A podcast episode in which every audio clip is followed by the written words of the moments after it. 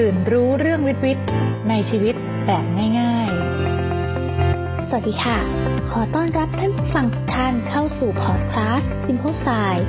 รายการสาระน่ารู้ที่จะพาทุกท่านไปเปิดมุมมองใหม่ๆ เกี่ยวกับสารพัดเรื่องวิทยาศาสตร์ ที่สามารถเข้าใจได้ง่ายกันนะคะด้วยไลฟ์สไตล์ที่เปลี่ยนไป การซื้อขายสินค้า เปลี่ยนจากหน้าร้านตามย่านการค้า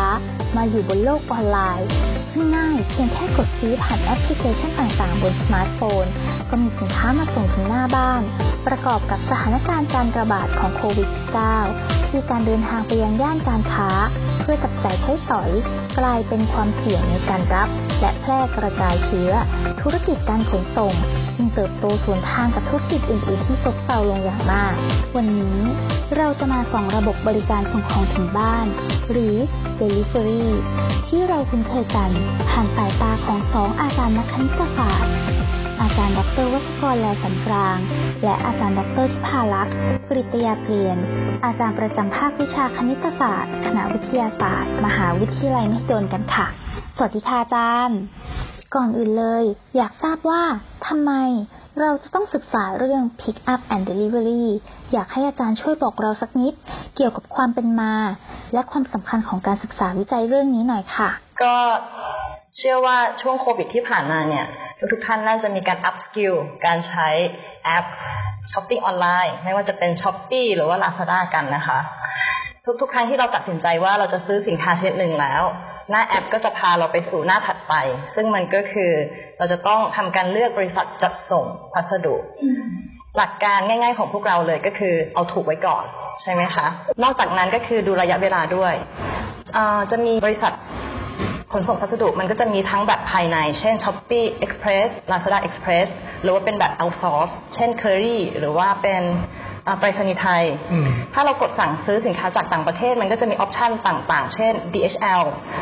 UPS หรือว่า FedEx นะคะ ของเราก็คือถูกสุด แล้วก็เอาเร็วๆไว้ก่อนถูกไหมคะ ซึ่งสำหรับทาง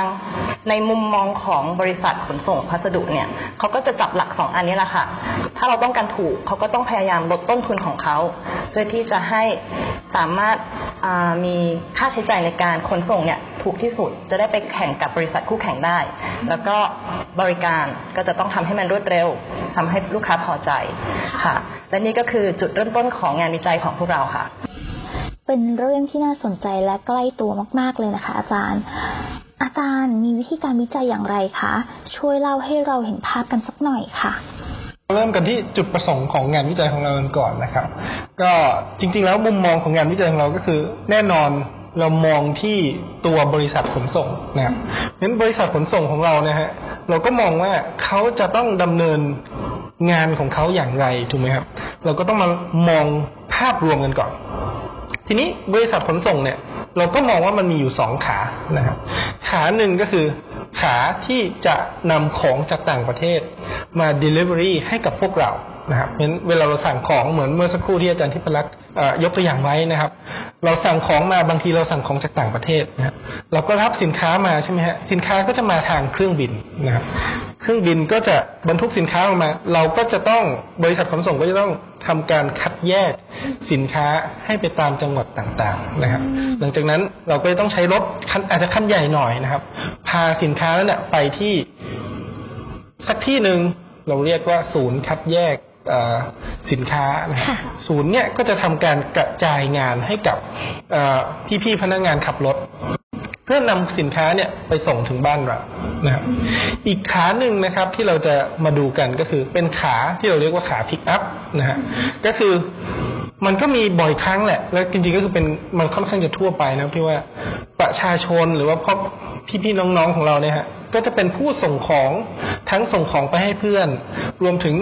ส่งของในการซื้อขายออนไลน์ใช่ไหมฮะทีเนี้ยในขานี้เนี่ยมันก็จะเริ่มตั้งแต่พวกพวกพวกพวกเรานะครับ ต้องการจะส่งของเนี่ย เราก็ต้องเอาของไปฝากที่เคาน์เตอร์เซอร์วิส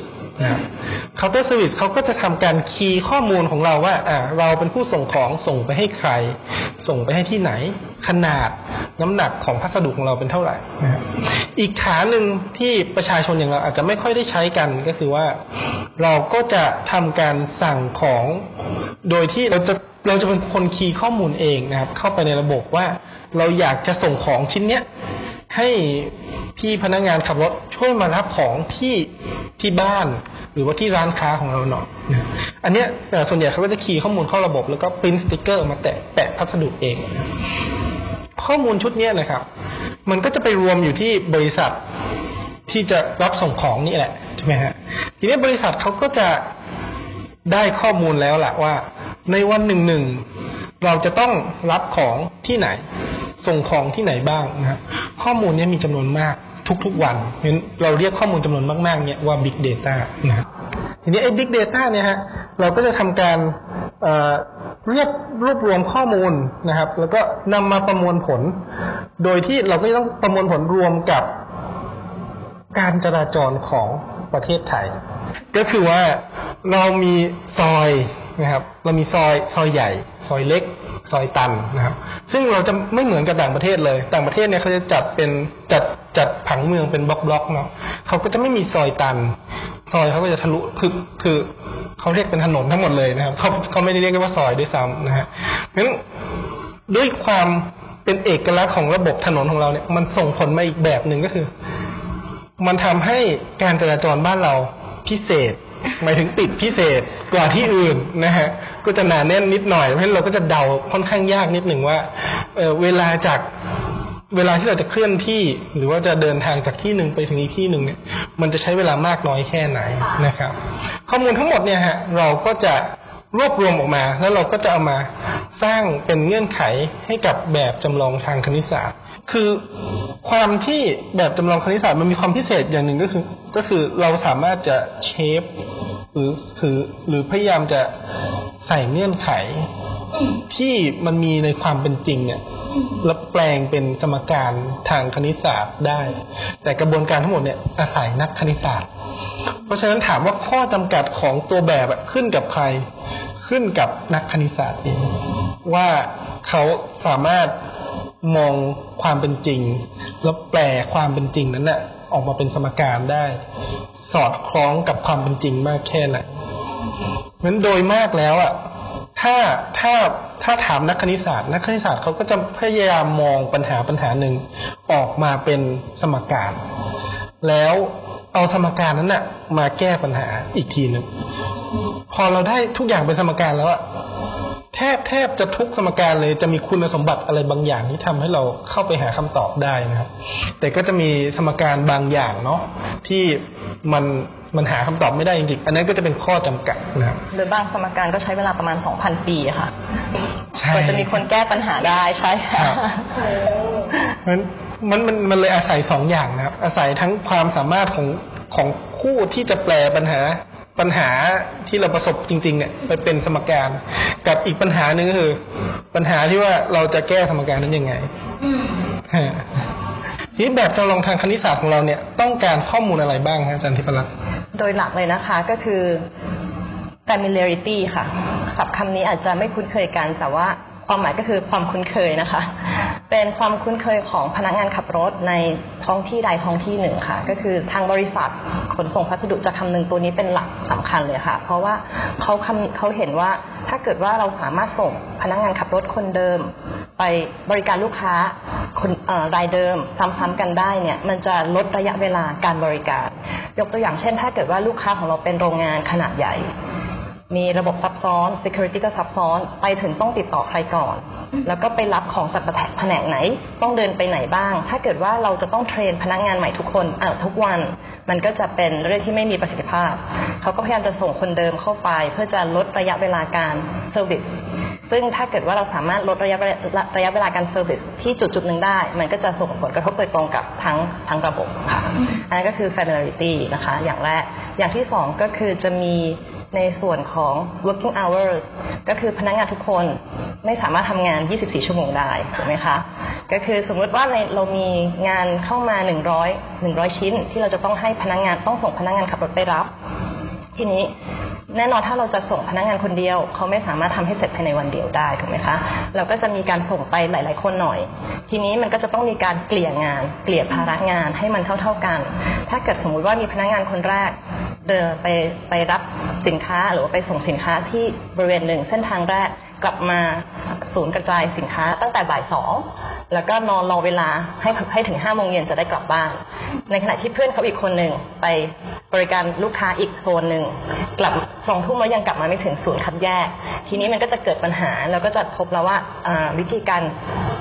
กระจายพนักงานหรือ assign พนักงานขับรถเนี่ยไม่มีประสิทธิภาพ แล้วก็ต้องใช้คณิตศาสตร์มาแก้ในจุดนี้ค่ะ ยังไม่หมดนะคะ ยังมีเรามี familiarity เรามี working hour ที่เราพยายามจะ balanceนึกถึงรถค่ะ คราวนี้รถบรรทุกเหมือนว่าเรามีลูกค้าสิบสิบที่ที่เราจะต้องไปพิกอัพสินค้า เราไม่สามารถจะส่งไปยังไงก็ได้ แล้วก็เอาพอไปถึงรถเต็ม ก่อนที่เราจะส่งพนักงานไป เราจะต้องคำนวณแล้วว่าเราพนักงานขับรถเนี่ยมีสมมติถ้าเขาไปด้วยรถบรรทุก มันก็จะมีน้ำหนักบรรทุกแบบหนึ่งถ้าไปด้วยรถตู้หรือรถรถ จักรยานยนต์มันก็จะเป็นอีกแบบหนึ่งเราจะต้องทำการคำนวณก่อนที่จะส่งพนักงานไปค่ะในส่วนของ pick up งานงานชนิด pick up ก็คือลูกค้าจะมีสิทธิ์ request เราค่ะว่าช่วยมารับในช่วงเราอย่างยกตัวอย่างนะคะ9โมงถึง11โมงค่ะ เราก็จะต้องทำการส่งพนักงานให้ให้ชัวร์ว่าเราถ้าเกิดว่าเราเอาพนักงานให้ไปเสิร์ฟเส้นทางนี้ เขาจะสามารถไปพิกอัพได้ตรงเวลาในช่วงเวลาที่กำหนดได้ค่ะ แล้วก็ในงานวิจัยของเราจะมีสิ่งที่พิเศษขึ้นมานิดหนึ่งก็คือเราใช้ real time traffic ด้วยค่ะ เราใช้เวลาจริงในการคำนวณคำนวณสิ่งต่างๆเหล่านี้เพื่อให้ได้มาซึ่งการประมาณระยะเวลาจากจุดจุดหนึ่งไปยังจุดหนึ่งที่มันใกล้เคียงความเป็นจริงมากที่สุดค่ะ อืม วิธีการวิจัยนี้ต้องคำนึงถึงปัจจัยหลาย ๆ อย่าง และต้องอาศัยฐานข้อมูลขนาดใหญ่มาก ๆ เพื่อความถูกต้องและแม่นยำเราจึงต้องใช้คณิตศาสตร์เข้ามาแก้ปัญหานี้นั่นเองนะคะ แล้วเราสามารถนำงานวิจัยนี้ไปใช้ประโยชน์ได้อย่างไรคะอาจารย์ก็จริง ๆ แล้วประเด็นแรกที่สุดเลยที่เราไปใช้ประโยชน์ได้ก็คือใช้กับบริษัทขนส่ง เพราะปัญหานี้จริง ๆ แล้ว เราทำมาเพื่อเพื่อตอบโจทย์ของบริษัท ต่างๆ ที่เขาขนส่งของจากจุด A ไปจุด B นะครับ ซึ่งแต่จุด A ไปจุด B เนี่ย A เนี่ยมันอยู่ไหนก็ได้หลายๆที่นะฮะแล้ว B มันก็อาจจะอยู่ทั้งในประเทศแล้วก็หรือต่างประเทศนะเพราะฉะนั้นประโยชน์แรกก็คือ ถ้าเกิดเราเอางานเนี้ยไปใช้กับบริษัทที่เขาขนส่งสินค้านะครับเขาก็จะทราบแล้วล่ะว่า วันนี้พนักงานของพนักงานของเขาเป็นอย่างไร พนักงาน เขามีใครที่ต้องกลับก่อนเวลาหรือไม่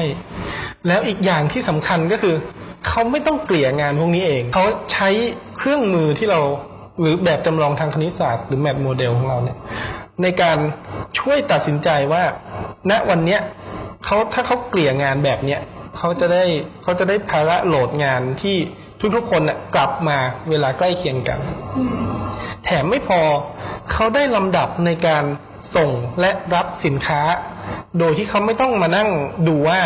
ควรจะไปที่ไหนก่อนหลัง ทีเนี้ยเ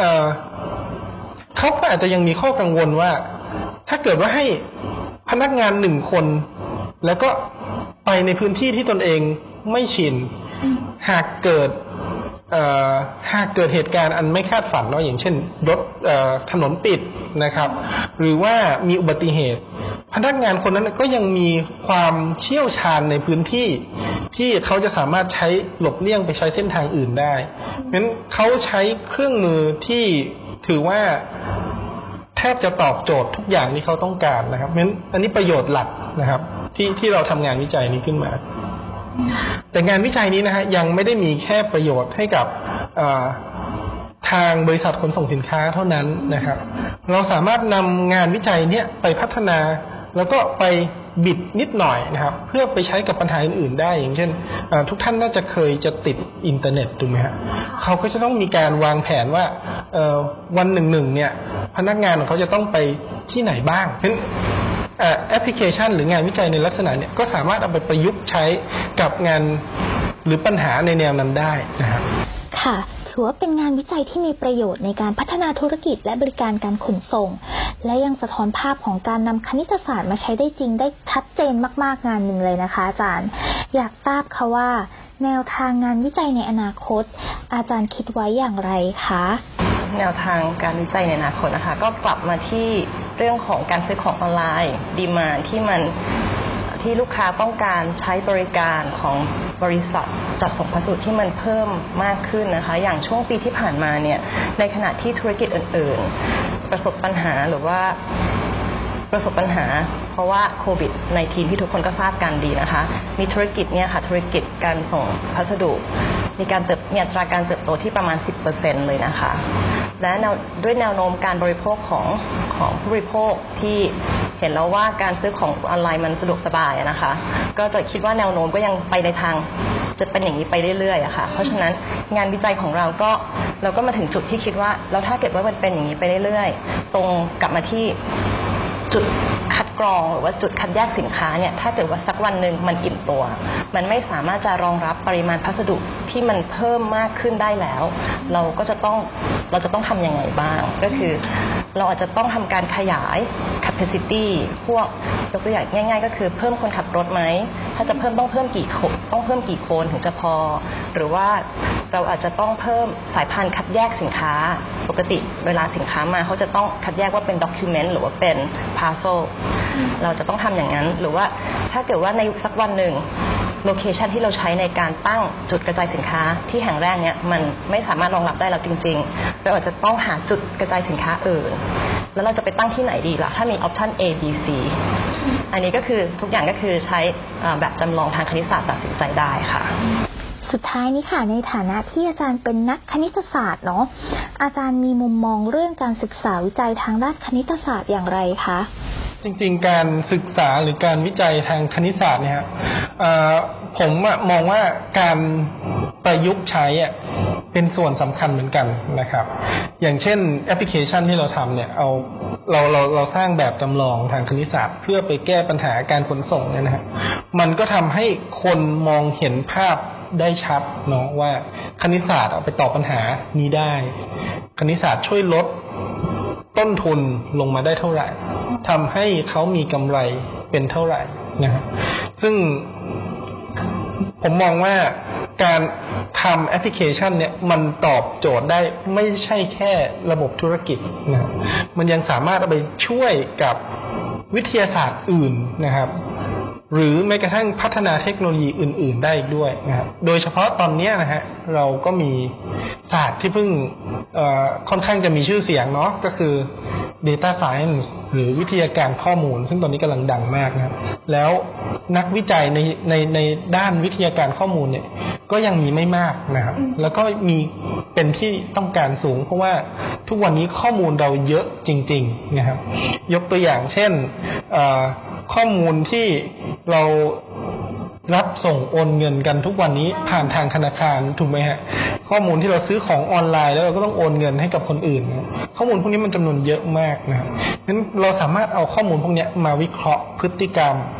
หรือเอามาทำนายความต้องการบางอย่างได้ อันนี้ยังไม่รวมถึงข้อมูลที่มันมีขนาดใหญ่โดยโดยตัวของมันเองนะครับ อย่างเช่น ข้อมูลซีเควนซ์ของ DNA ซึ่งมันมีขนาดใหญ่ของมันอยู่แล้วนะ ซึ่งนักวิทยาการข้อมูลเนี่ยเขาก็จะสามารถนำข้อมูลเหล่านี้เอามาเพื่อเอามาตอบโจทย์งานวิจัยอื่นๆ ทางวิทยาศาสตร์ได้ด้วยนะครับเพราะฉะนั้นจึงเป็นงานผมผมจึงมองว่างานวิจัยในเชิงประยุกต์ก็สามารถเอาไปพัฒนาได้หลากหลาย แล้วก็ทั้งหมดเนี่ยนักคณิตศาสตร์ก็ยังต้องการทั้ง tools ทั้งเครื่องมือแล้วก็ต้องการแอปพลิเคชันหลาย ๆ หลาย ๆ อย่าง เพื่อเอามาตอบโจทย์กับปัญหาจริงนะครับอยากจะขอเสริมอาจารย์มัสกรนิดนึงนะคะ ก็คืออย่างที่เห็นกันไปแล้วว่าคณิตศาสตร์ประยุกต์เป็นสิ่งที่จับต้องได้ เราเอาคณิตศาสตร์มาทำให้ระบบมันดีขึ้นทำให้เราเสียเวลาน้อยลงทำให้เราได้กำไรเพิ่มมากขึ้น แต่ทั้งนี้เบื้องหลังของคณิตศาสตร์ประยุกต์ก็คือคณิตศาสตร์บริสุทธิ์ค่ะ คือ pure math หรือว่า basic science ซึ่งก็คือถ้าเกิดว่าไม่มีคณิตศาสตร์บริสุทธิ์แล้ว เราก็ไม่มีเครื่องมือในการทำวิจัย ไม่มีเครื่องมือในการไปประยุกต์ใช้กับศาสตร์ต่างๆนะคะ ก็เลยอยากจะให้ความสำคัญกับงานวิจัยทางด้านคณิตศาสตร์บริสุทธิ์ไว้ด้วยค่ะ ค่ะ ถ้ารากฐานไม่แข็งแรง การต่อยอดเพื่อนำไปใช้ประโยชน์ ก็ย่อมเกิดขึ้นได้ยาก อย่างที่อาจารย์ยกตัวอย่างก่อนหน้านี้ว่า สมการทางคณิตศาสตร์บางอันเนี่ย ใช้เวลาถึง 2,000 ปีกว่าจะแก้ได้ ในขณะเดียวกัน การประยุกต์ใช้องค์ความรู้ให้เป็นประโยชน์เพื่อมวลมนุษยชาติ ก็เป็นสิ่งที่สำคัญเช่นกัน เอาละค่ะ วันนี้เราก็ได้รู้แล้วนะคะ ว่าเบื้องหลังของการบริการ Delivery ที่รวดเร็วทันใจ มีคณิตศาสตร์ซ่อนอยู่อย่างไร ก็ขอขอบคุณอาจารย์ดรวัชกรแลสันกลาง และอาจารย์ดรทิพาลักษ์กริตยาเกรียน ที่มาร่วมแบ่งปันเรื่องราววิทยาศาสตร์น่ารู้ กับ Simple Science มาก ๆ เลยนะคะ วันนี้ขอลาท่านผู้ฟังไปก่อน กันใหม่ตอนหน้า สวัสดีค่ะ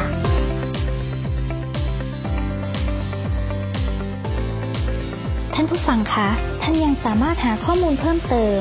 ได้จากสื่อต่างๆของ Simple s i ทาง Facebook Instagram โดยติดตามสาระดีๆได้ในตอนหน้า เพราะวิทยาศาสตร์เป็นเรื่องง่าย ๆ ที่ทุกท่านสามารถเข้าใจได้ไม่ยากค่ะ